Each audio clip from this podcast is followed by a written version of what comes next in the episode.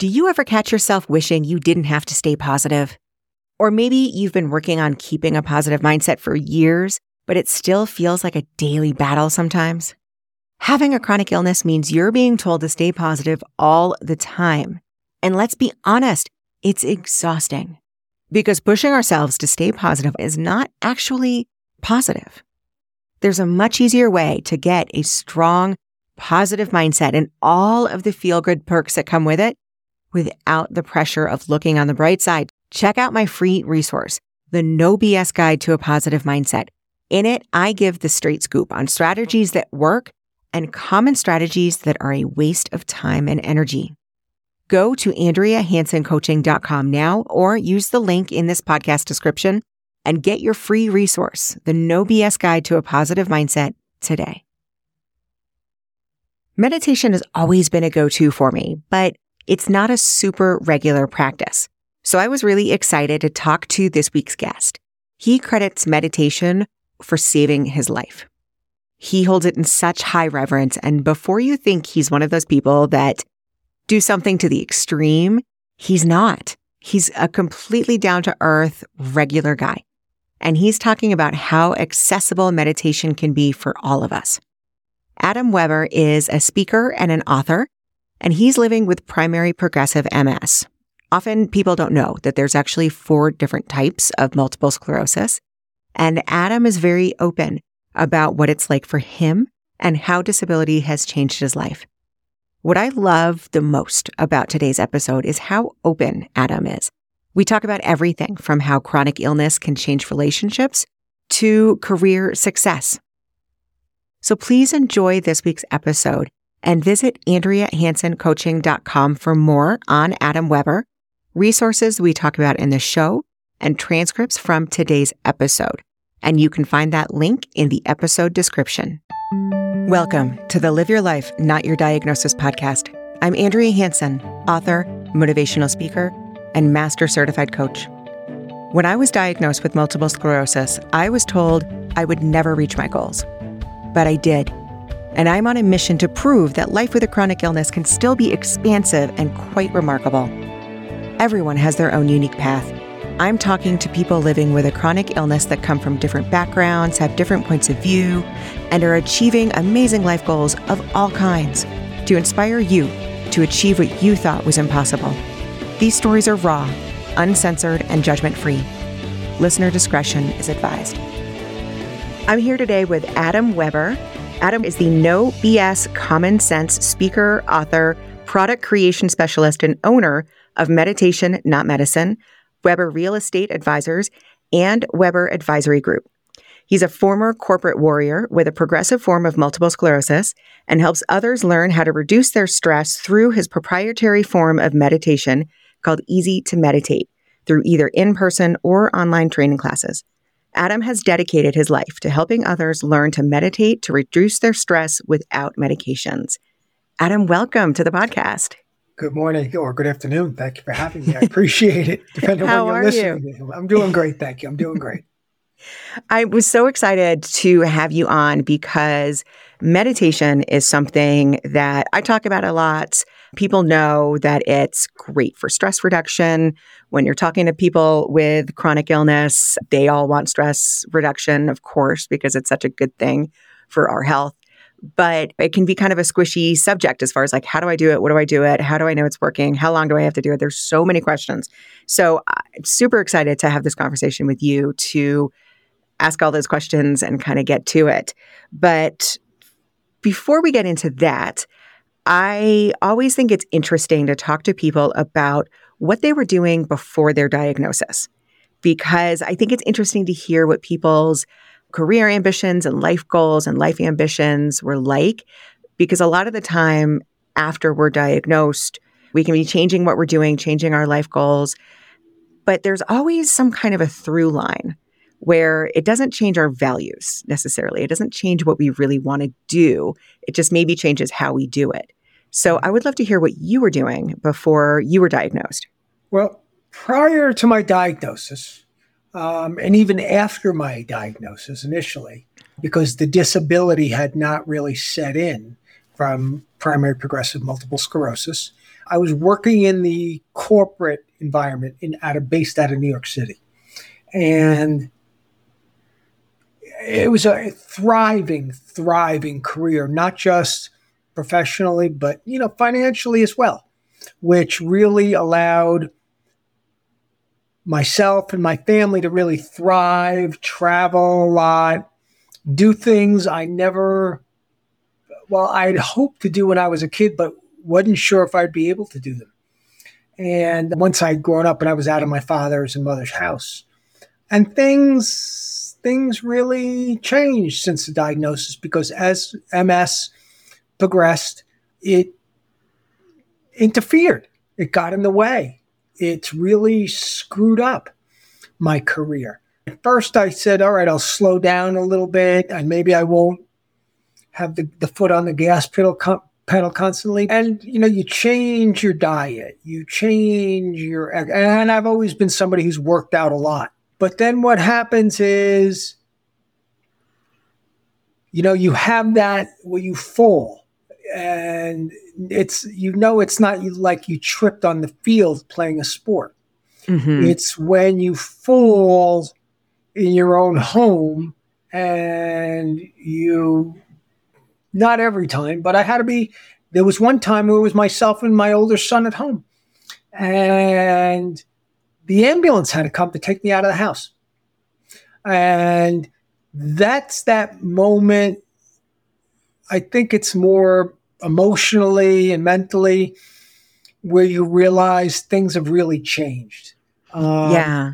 Where because you know you learn a lot you, you try to learn as much as you can but you don't really learn all the ins and outs and all the nuances like you know when you have ms people think well you know we fall, people fall all the time you hear about athletes they have i had had surgeries before all sorts of things back in high school older and i you know weeks later i remember i actually remember having knee surgery and being at the gym on a Friday and being at the gym on a Monday. Now, I wasn't doing leg work, but mm. I walked in with the brace on my knee and I was doing upper body work. And within weeks, I was, you know, after I went to rehab for my knee, I started doing light exercises at the gym. But then with MS, it really changes you. Yeah. Let's back up for a second. When were you, when did you get your diagnosis for MS? Well, when I got the the the, the actual diagnosis, where the, which was correct, yeah, uh, was as far back as 14 years ago. Because I've had mo- I I I'm a, a son of a doctor and a nurse, grandson, nephew, all that. I had had access to the best doctors in the world. My father was a doctor at New York University Hospital, um, in addition to his own practice. But then MS at the time there's another hospital that I was recommended after I had had back surgery. Mm-hmm. And, and, the doctor said, I see something again. I'd, I'd been misdiagnosed before that.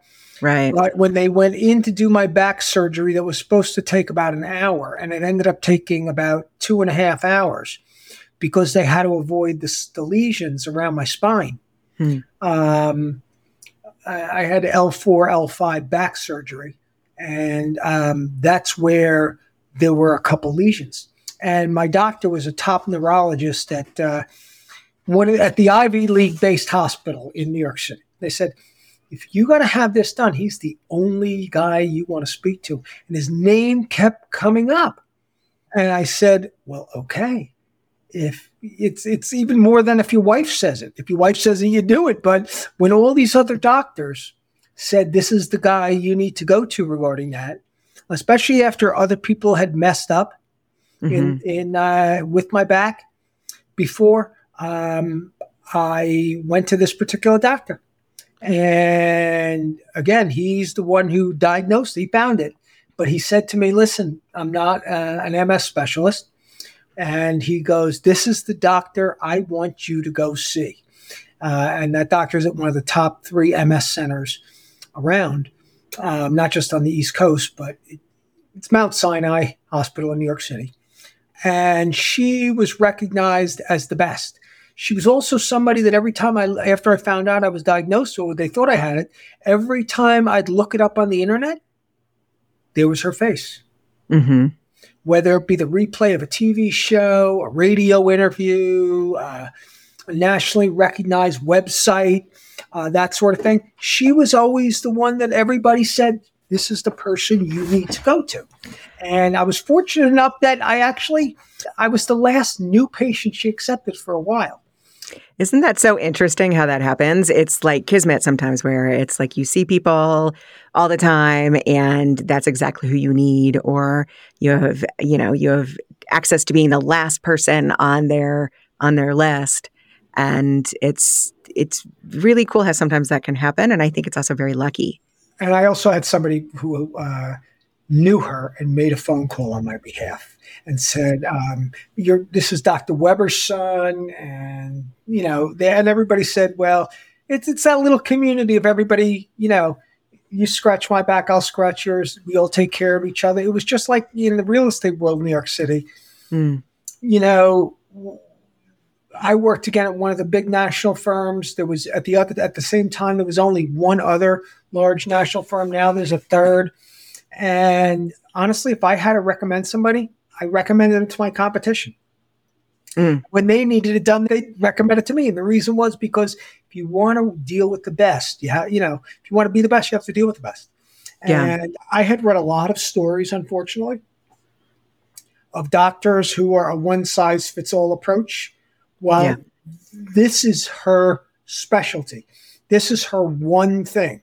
This is what she does from the moment she wakes up in the morning till when she goes to sleep and probably afterwards.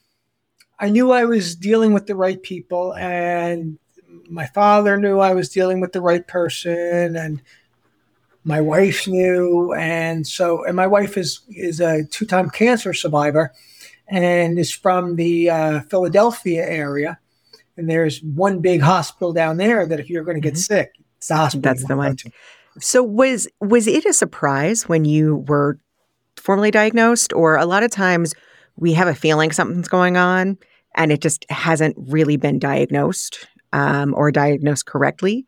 Was that your? Were you kind of feeling like, okay, something's happening here? I just need to know what, or was it completely shocking when you realized, like, crap, I have to go to an MS specialist? Well, let's put it this way: I had no, I had heard of it, but not, but not really knowing what it is because MS also stands for Master of Science.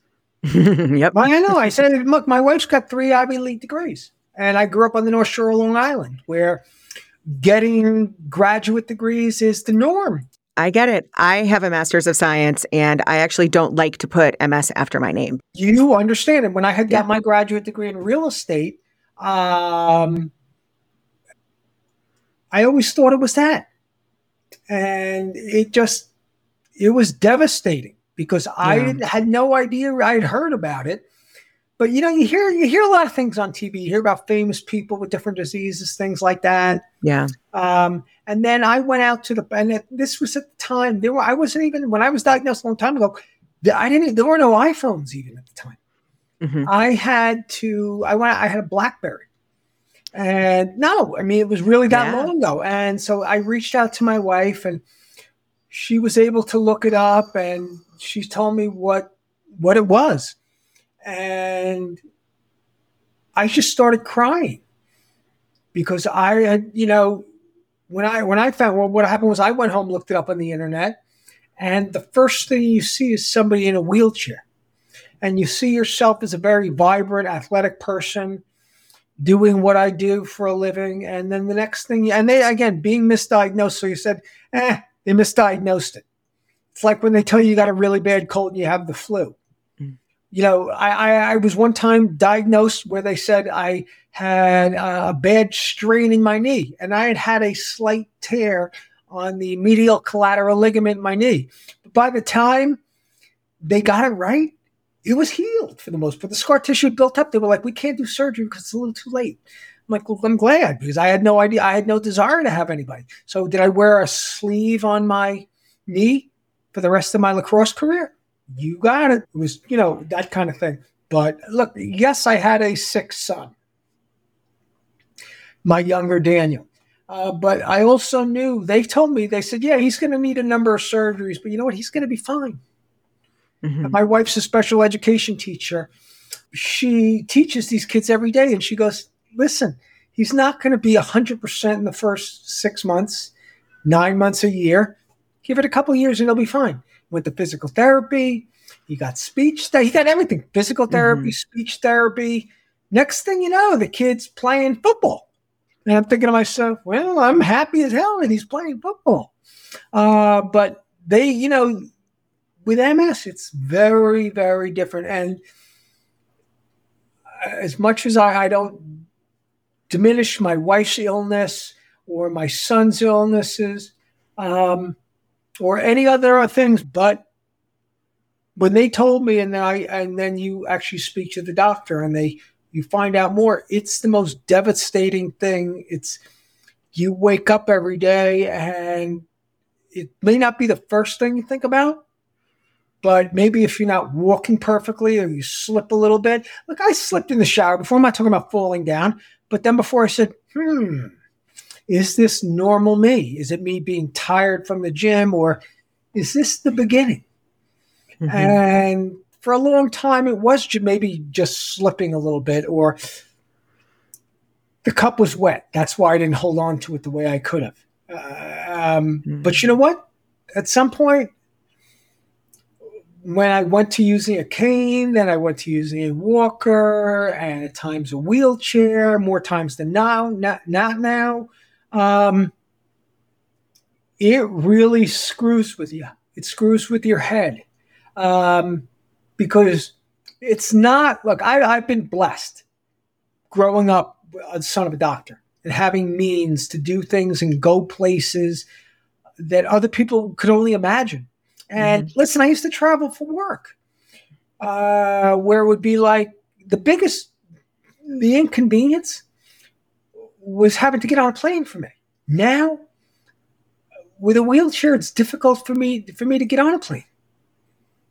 I, some people say, well, yeah, there are other people who are in wheelchairs. Yeah, but you know what? It's difficult.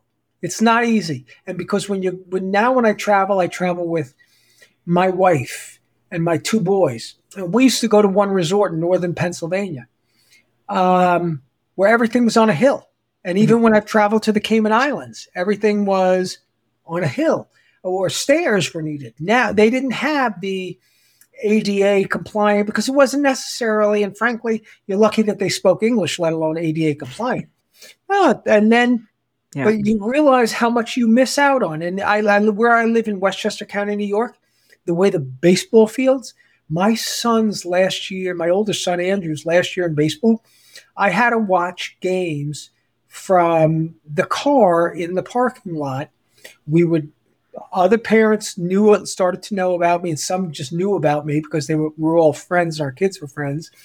They would save the parking spot for me, where mm-hmm. I would be mm-hmm. able to best see my son bat a couple times a game, or you know that kind of thing. But it's a uh, disease has done more to screw with my head than yes, it messes with my body, but it's done more to screw with my head than anything. And I had started using meditation, not a lot before the diagnosis because of the world I lived in. Right. But once I was diagnosed, it was if I'm not meditating twice a day, that's I'm it. I'm a mess. I, have already, we're talking now, and it's around, it just happens to be, I don't know when you people listen to this, it's around early afternoon. I've already meditated twice today. Yeah. Yeah, I always say when it comes to chronic illness, because people listening have all sorts of chronic illnesses, or they don't, but their loved ones do. And as much as you can understand somebody else's chronic illness, it doesn't it's not it's not a zero sum game just because we're having bad days and we have issues doesn't mean we are diminishing the bad days and issues of somebody else and just because other people have bad days doesn't mean that we can't have bad days right like everybody has their own feelings and their own struggles and their own wins and successes. And it doesn't take away from anybody else's experiences. I think that's, it's always important to say, like, you can feel how you want to feel, and you're not going to be diminishing someone else just because you're talking about how you're feeling. I always feel like that's something that I don't know where it came from. I don't know if it was just growing up with, you know, like other people have it worse than you. And, you know, so you can't talk. I, I don't know where it came from, but I see it. And I always want to say, like, you can have a bad day and it has nothing to do with somebody else's bad day. And you can have a hard time with your wheelchair on an airplane and it has nothing to do with how much worse of a time somebody else has. I also grew up the son of uh, a, a, guy who loved Star Trek more than anything, and as far as TV, so yeah. we, you know, you could see people go one minute, you know, and then they would go in, they would use some sort of space age tool, and the guy would be from being broken to basically running in the next in the next scene. Yes, um, I can't wait for that. That's going to be so great. I hope happens. I live to that point. I truly do I know, hope I live to that both. point. Um, and honestly, yes, I'm selfish that part of it's for me, but for my wife, 20 years at this point, and hopefully for a lot longer, and my kids to have their dad, their husband, my wife's husband back, and her, my kids to have their dad back. Mm-hmm. There was a dad when I would watch the baseball games from the sideline who had a father-in-law who had MS. Hmm. And he under he would come sit with me and he'd be like, I can see the game. And I'd be like, Why are you coming to sit with me? And he whispered in my ear, Because my father in law has MS. And he goes, I get it. He goes, You're not alone. But I can't tell you over the years, the people I, I, I grew up on the North Shore of Long Island, there were two in particular people that were my best friends that unfortunately I can say. Look they I, they don't hate me but they're really not my friends anymore. They, they're just not. They they they go we used to go on vacation when I was married early before I was married. We were just couples. We would go on vacation together. We would travel you know different parts of the world. Um, and now it's it's like they've forgotten who I am. Now I'm not here to complain. That's their problem, not mine. Because if they said, let's go to dinner or, or you know, let's do this, I'd gladly do it. But they don't ask anymore because they know it's difficult for me. And I, and I don't think that's an excuse, but I think that's the way that people react. With they don't react well to what they don't understand. I, I agree. I think it's interesting. I mean, we've talked about this on different episodes of the podcast about how when when you have a diagnosis especially it happens within the first 5 even 10 years of having the diagnosis i think certain things happen. And i think that there are there are changes in us where our either our values either shift or we we value some things more than others. And it's different than how we were when we built a friendship with somebody. And things are going on with us that other people don't understand. And it can happen to where people that maybe weren't such great friends all of a sudden come best friends. And some people who were great friends maybe aren't such great friends anymore because you're right. It's people, people have a, a hard time sometimes when their friends are going through big changes. And it could be a big change with a diagnosis and disability. It could be a big change with things like weight loss anybody who has lost a lot of weight can understand that all of a sudden people are a little different around you because it starts to make them look at themselves a little bit differently. It's and I think you're right. I think the underlying thing here is that it's not you, it's it's them and it's totally fine. They're allowed to go through whatever they're going through.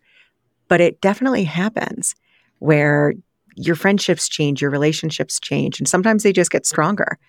And sometimes they fade and they're a little less strong. my relationship with my wife is a lot stronger. Yes, I went through yes. what I did with her. Yes, mm. we both went through what we did with our son.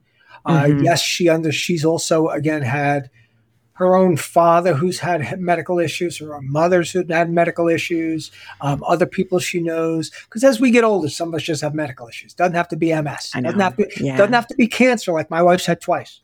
You don't have to have a premature baby like my our, our younger son mm-hmm. uh, who had mm-hmm. all sorts of surgery. But people see things through a different lens. And it's odd because I had a friend who it was just over time. We weren't we we had lost touch and he you know he had no idea about my MS and and then and then when all of a sudden he became sick with something else then all of a sudden you hear from them. And you almost say to yourself, huh? And then you realize they're alone and you get it. And, um, but then I have a couple friends that I never thought were good friends who, um, like I have a friend with ALS. Mm-hmm. Uh, look, we were f- friend, real friends because of athletics. Um, and after, you know, I was sick, nobody reaches out to me. But then when they get sick, they know you're going through something. So I don't know mm-hmm. if they're looking, you know, reaching out to you to see if you can help them or they can understand how better to deal things, deal with things.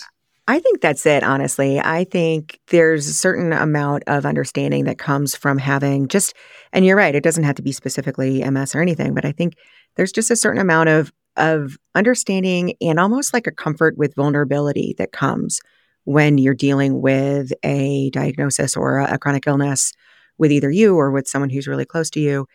And sometimes people aren't ready for it. Some people don't know how to deal with it. Some people don't know how to get there because all of a sudden it's like you're on different levels just when it comes to things like vulnerability with having this. And once they go through something themselves, it almost, you know, like they they get it and they understand and there's more of a comfort talking with somebody than there was before. I think that's, I truly think that's, that can be what happens. Oh, I, I, I, completely agree with you. And it's, again, these are the people who, they weren't, they weren't there necessarily for you before, but now mm-hmm. they're there for you now. And so you're skeptical of why all of a sudden they they want to be a friend. So it becomes a trust issue. It's kind of like I'll trust my wife forever with everything because she's been yeah. with me. I, we've been, been each other's side the entire time. And my older son, who's witnessed it, a lot of it, not just my stuff, mm-hmm. but our his brother's stuff. Didn't he didn't witness my wife's stuff, but he's witnessed other kids' stuff. You know, he's come up to me and said, "Dad, I'll always love you. I'll always be there for you." That sort of thing. I like to think that, but I told him, "Listen, when you're out of the house, go do what people your age do. Don't worry about me. I'll be fine. I'll see you on holidays. I'll talk to you, you know, on your birthday, all the stuff that we do now. But live a full life because I, yeah, and again, I say this because I had fraternity brothers mm. that died young. And I've had other friends die young. I mean, just during the COVID lockdown, there were three people, two I didn't know very well. I knew them all because they were mm-hmm. all from my high school. One I knew well, but these were people with comorbidities who ended up dying from COVID at the early before the vaccine and all that. Um, yeah, look, that, that's I, just the way it is. I hate to say it that way, but that's the way it is. Listen, I've been I've been hit by a car twice, and I, I and I one time I had to go to the hospital. The other time, I, I just I was bruised and battered for a couple weeks, but you know what? Mm-hmm. All of a mm-hmm. sudden, I wake up two weeks later one day, and it's like I guess all that icing and all that other rest worked. But MS is as much as we like to think it's not a new disease. The treatments for the disease they're still holding back on. I look, I've said I'll donate my body to science if you. I'm Jewish and I'm not supposed to be doing that, but I said you guys want to try some stuff with stem cells on me to see if it works because mm. it's working for some people. Said my body shares afterwards. Want to cut my head and go do it. Do what you got to do. I'm yours because if what happens with me can help others. Yeah. Whether it be with nutrition or with exercise or with certain, not necessarily surgery, but treatments, I'm all for it because I get it. My dad was with Doctors Without Borders. Here's a guy who just yeah. went around just because it was just about helping people. That's the way I was raised. So, speaking to that, you had mentioned something that you do, which is meditation. And you did it a little bit before, but now it's super ingrained in your life. How were you first introduced to meditation, or specifically meditation as something that you could do to help you with your stress and help you with ultimately with your MS? You want to know how I first, I got first introduced to meditation? Yeah, I want to know. Let me tell you, before I met my wife, it was that long ago. I went to a, in an attempt to try to become more friendly with a nice young lady. She and no, no, it was true. I was living in New York City, And it was like uh, she goes, uh, "You want to go on a date?" She goes, "Go to yoga with me." And, and I said, "Okay." I, I, had, I, now I had no, I had heard of yoga, but I wasn't a yoga guy. I was a guy who went to the gym. Uh, I got to say afterwards, I was really uh, kind of upset. I went not because of the meditation, because meditation was part of it, the mm. breathing, the meditation at the end, that sort of thing, because I was so sore. Um, and then working in the corporate world, I learned that breathing and meditating was going to be helpful and visualization. I'm somebody who lives very deeply in the Jack Canfield. I'm a Canfield trainer, so I live, and that was long mm-hmm. before MS. Uh, I lived in that Success Principles. Jack Canfield, he had been on, in fact, on my podcast. Jack and I became friends because, oddly enough, although he went to Harvard and I went to Ohio State, we belonged to the same fraternity, but at different schools. So mm. when you know when you find that out, you find it's like people do things with people they know, like, and trust. And Jack's like, "Oh, you were in this. I was in this fraternity at Harvard." I'm like, "Yeah, I was at Ohio." State. Now, look, I get me. Don't get me wrong. I am the biggest. But my two sons are named after Ohio State. One after a coach. One after a football player. I live and breathe Ohio State. But you know, he went to Harvard, and that's one of those. You know, you've always you've always been taught, like my wife with three Ivy League degrees, that the best, the brightest, the smartest are all the Ivy League people. Allegedly. I love yes. Thank you for saying that because if I say when I've said that to my wife on some days, I'm like, make soup. But I love my wife to cook, but she can't make soup. She's really it's horrible. I hate to say that.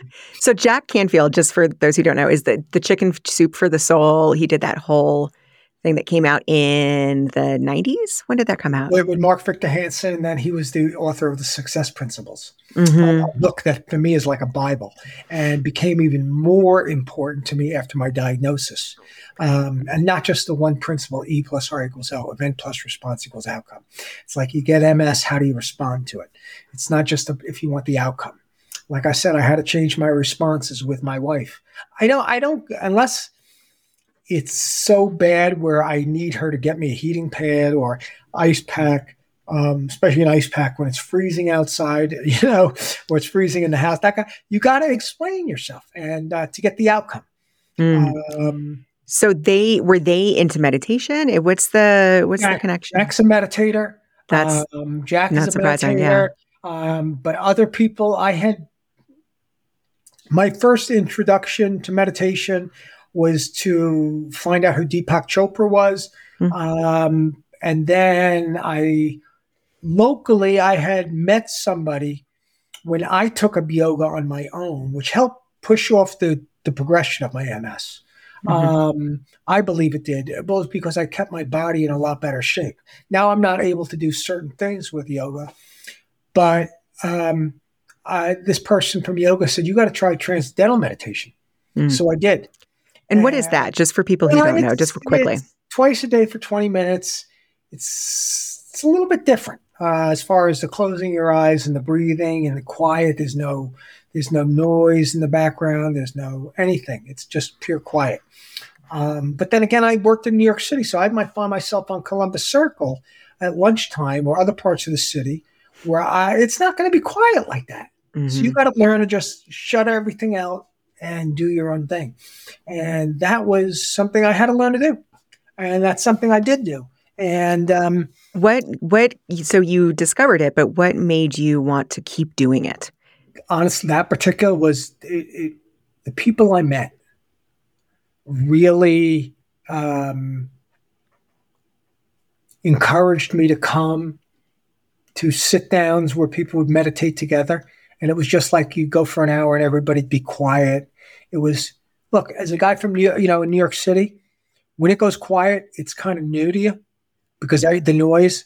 Um, for me, it was a release. For me, it was a uh, a way to get away from things, and also for me, I was the guy because of the the work I did and who I worked for everybody was always on the go. Everybody was always going crazy as far as, and I shouldn't say going crazy, but things were, the speed was a lot faster as far as the way we did everything.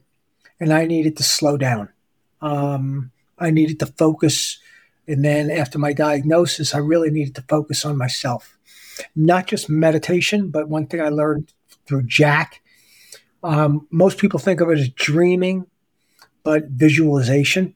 I incorporate visualization into my meditation where I still see myself walking unassisted one day. Nothing. I see myself going into the bathroom, taking a shower, kind of thing, without needing assist bars. Yeah. Um, but you know, you learn. And meditation for me, I really need, realize now. Again, there are certain people that aren't accepting of it. There's a lot of people that are not accepting of it. I used to be the guy who would go for a run or go for mm-hmm. a walk, just go outside and breathe because I live in New York go outside. You know, you go out in Central Park or you go out in other parts of New York City and you see things and you say, hell, ain't that bad, is it? What you're going through isn't that bad. All right, that client yelled at me. The boss didn't like something, this and that. But you know what? I'm not that guy. I remember being outside. Uh, I happened to be doing a, an appraisal down in Midtown, and it was near New York University, um, the hospital there. And I, I wasn't diagnosed. This was long before I was diagnosed. And I thought to myself, I saw people, and again, it's New York, people living on the street.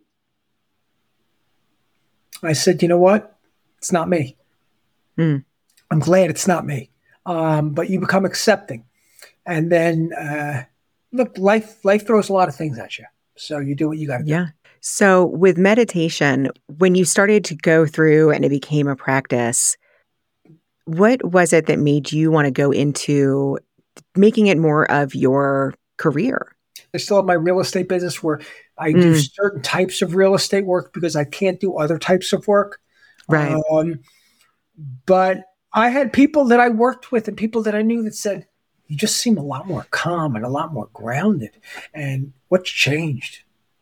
It didn't happen overnight. And I said, they'd whisper in your ear almost like, hey, I'd like that too.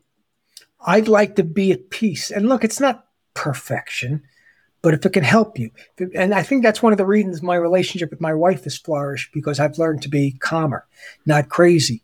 Also, I'm more grounded, and with my own mm. children, you know, I've taught them you got to learn to breathe. I, I, want them to meditate. I've asked them. I've tried to get them. They're not really into it right now, based on their ages, but I hope someday they will be. And I've taught other people to meditate too, and they've said, "Wow, love it." What do you think is the barrier? I, I feel like everybody knows meditation. Everybody knows generally what it is. Uh, not everybody does it, but yeah, I mean, there's the monk. But it, like, what do you think is the biggest barrier for people to get me, into meditation? Oh, I think what I've said. Now, Jack and I have talked about this actually. Uh, I think we're similar in what we think, and others think is there's too much woo woo involved around it. Uh, it's very nah. I mean, no, I, I, I, is, I want you to go into that. What does that mean when you say, like, what is woo woo means something different to everybody? So, what does that mean for you? Go ahead and look up meditation on the internet, and you'll think mm-hmm. that you'll find a lot of, no, you're not everything, but you'll find that these days, but older, you'd find the Tibetan people in their sheets, sleeping, you know, with the sheets on and, and bald heads. Now, mine is because after COVID a few times, my hair never really grew back. Uh, but, you know, other people, yeah, that happens. I used so to have a lot you, of hair so you think people, the barrier for people is that they feel like they have to just go all in and be perfect and change their life to be able to do it? Is yeah, that kind no, of the barrier? No, yeah. I, you know, listen, we want kids to take the time out. As mm-hmm. adults, we need a timeout. Doesn't mean you need to meditate for 20 minutes, half hour. There are times where I may have, get a phone call from somebody who's just a jerk, or I speak to somebody, and you know what I do? I'll meditate for five minutes. I'll meditate for three minutes. I'll meditate for mm-hmm. 10 minutes. It's like just taking a break, taking a timeout, slowing down, or my kids are fighting. And my wife says, You're not really inter- you're interacting. It's like, I just got to you know, you want to be an example for them and to remain calm, to remain cool. Um, are there certain people who have less to do with me or nothing to do with me? Yeah, maybe there's old preconceptions. I'm not a young kid anymore. I'm in my mid 50s. Mm-hmm. Um, but it's the kind of thing I wish I had known a lot more about a lot longer. In fact, somebody on LinkedIn really said to me recently, they said, uh, guy was talking during the pandemic about all the stress because he had to work from home and his kids were learning, his kids were learning from home, his wife was mm-hmm. working from home, just like my house. And I, he said, What should I do? And I said, One word meditate. Then I actually had a client of mine who happened to see the post uh, because we were, you know, in LinkedIn, it's a shared network in a lot of cases or a network, you know, extended network. And he's like, this meditation thing, is you're really into that? I'm like, saved my life. And I hmm. truly mm-hmm. believe it saved my life because, look, I go into the hospital for treatments and things like that. I've had other things, and the doctor, I them saying, "Don't go to sleep." I said, "I'm not going to sleep. I'm meditating." Because listen, I'm in the in the hot, and again, I grew up the son of a doctor and nurse. I grew up in an environment where everything was going crazy around you with the medical treatments and things like that, and because different sports industries injuries. If I had known sooner, rather than later to meditate, I gladly would have done it a long time ago. I'll be honest with you, it's one of the best things that's ever happened to me was learning to meditate. It's a it's a method of self-regulation. So what does it look like when you when you meditate? Say things are getting kind of nuts and you want to just take a moment. What are the logistics here that we're talking about with meditation? For me, I'm a big believer in the closed eyes. Uh, some people like you could do it with open eyes. I'm like, really? Uh, but it's for me, it's about breathing also and slowing down and self regulation and learning to. It's like the stereo as kids. A lot of us I used to play it real loud. I'm that kid from the heavy metal era in the 80s. Mm-hmm. Um, but now, nope. It's turn the volume down, and it's not turn the volume down on the on the TV or well, yeah, I do that now, or the radio, that sort of thing. Um, but it's just turn your overall volume down. And that's one thing I have to do. So, what do you say to people? Because I'm like this. It took me a while to get into meditation, and I now have, you know, I mean, my own practice, and I, I value it. But for a long time, and sometimes even now, sometimes I'll sit for meditation and my head is just going, and I can't, like, you turn the volume down, but like my inside my Let head, it's, it's going to happen. High. It's going to happen. Let it mm-hmm. be it'll pass. It's one of the things I first learned, not my first meditation. Well, yeah, they teach it, but until I really got into uh, my second real training in meditation, um, meaning the second I thought I would try it out. They're like, listen, it's going to happen. They said, let it go let it go. And fortunately, I live in New York. And not that New York is better, but New York is different because of the sheer population. There's so many different. You say they say these are doctors. That I mean, my doctor at, at the hospital, when they found out one of the things they talk about the things you do for stress, I'm like, I meditate. They're like, huh? Because they didn't expect to hear that. Mm. Everybody, everybody reacts differently. Some like my wife is still, she's not a meditator. When she gets stressed out, she eats Mm. When she gets stressed out, she needle points. Yeah, we are getting old. Uh, you know, that oh. was one of the biggest game changers for me is what you just said when it come to med- came to meditation. It's it's not about clearing your mind. No, it's about your own practice. You define, you create your own practice over time. Mm. It's not everybody's not going to be the same. When people say, "Well, I, am not like you," it's like I'm glad you're not like me. You got to figure it out for you. You got to figure out your breathing. You've got to figure like you know. People hear me talk sometimes, and they say, "Oh, you're not. You speak too fast. You're not a meditator." And I say, "No," because sometimes because of MS, I can't speak, or I mm. speak broken English. So in my and we talked about this at the beginning on the days my voice is working, I talk. It's almost like I'm, I tell my wife, she goes, You don't shut up. I'm like, I'm catching up. Like, remember yesterday you were saying I wouldn't talk or I had nothing to say? So I'm catching up. Everything I couldn't say yesterday or I might not be able to say tomorrow, I'm saying today. Like my kids know when I put my hand over my heart, means, boys, I love you. They understand it. Because there's some days I can't say it. I'm that dad every day. My kids don't walk in or walk out of the room with me without hearing I love you. Not every dad is the same. Not every mom is the same. But I've realized, especially after illness and after my younger son um, having issues, that, you know what?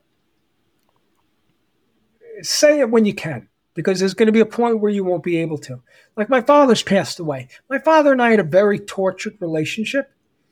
And I say that because um, he always wanted me to be a doctor like him. He always wanted to be a um, do certain things the way he did them. Um, that's part of it was part of my religious upbringing. I grew up in a religious Jewish family here in New York, where we were supposed to dress like our parents and do things like our parents. But I was the opposite, especially after I went to school in the Midwest. I came back. My dad's like, "Boy, Ohio State's really changed you."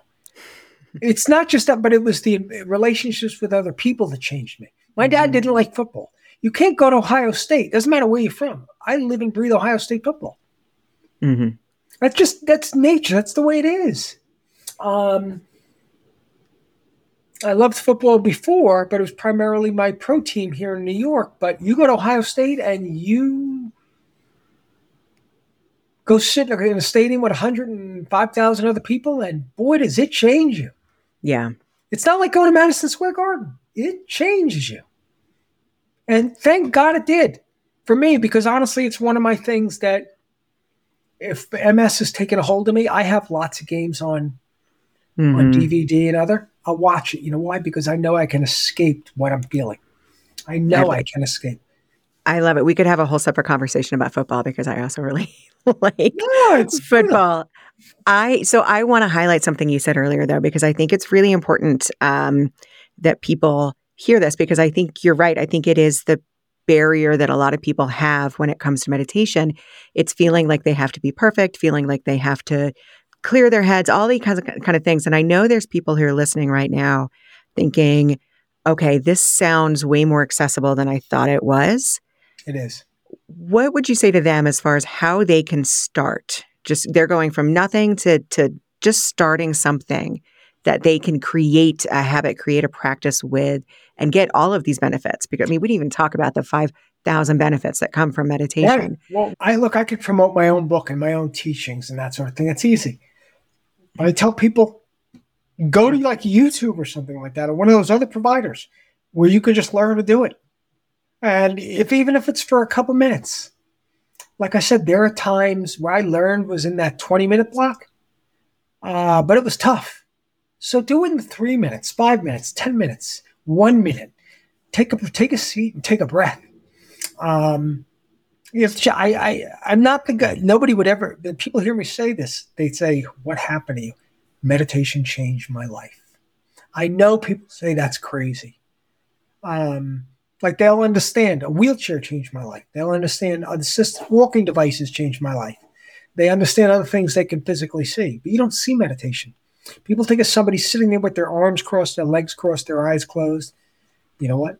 Take a seat, just even if it's for a few minutes, and build your practice up. It'll change your life. I, I don't say that flippantly. It's guaranteed. It's guaranteed.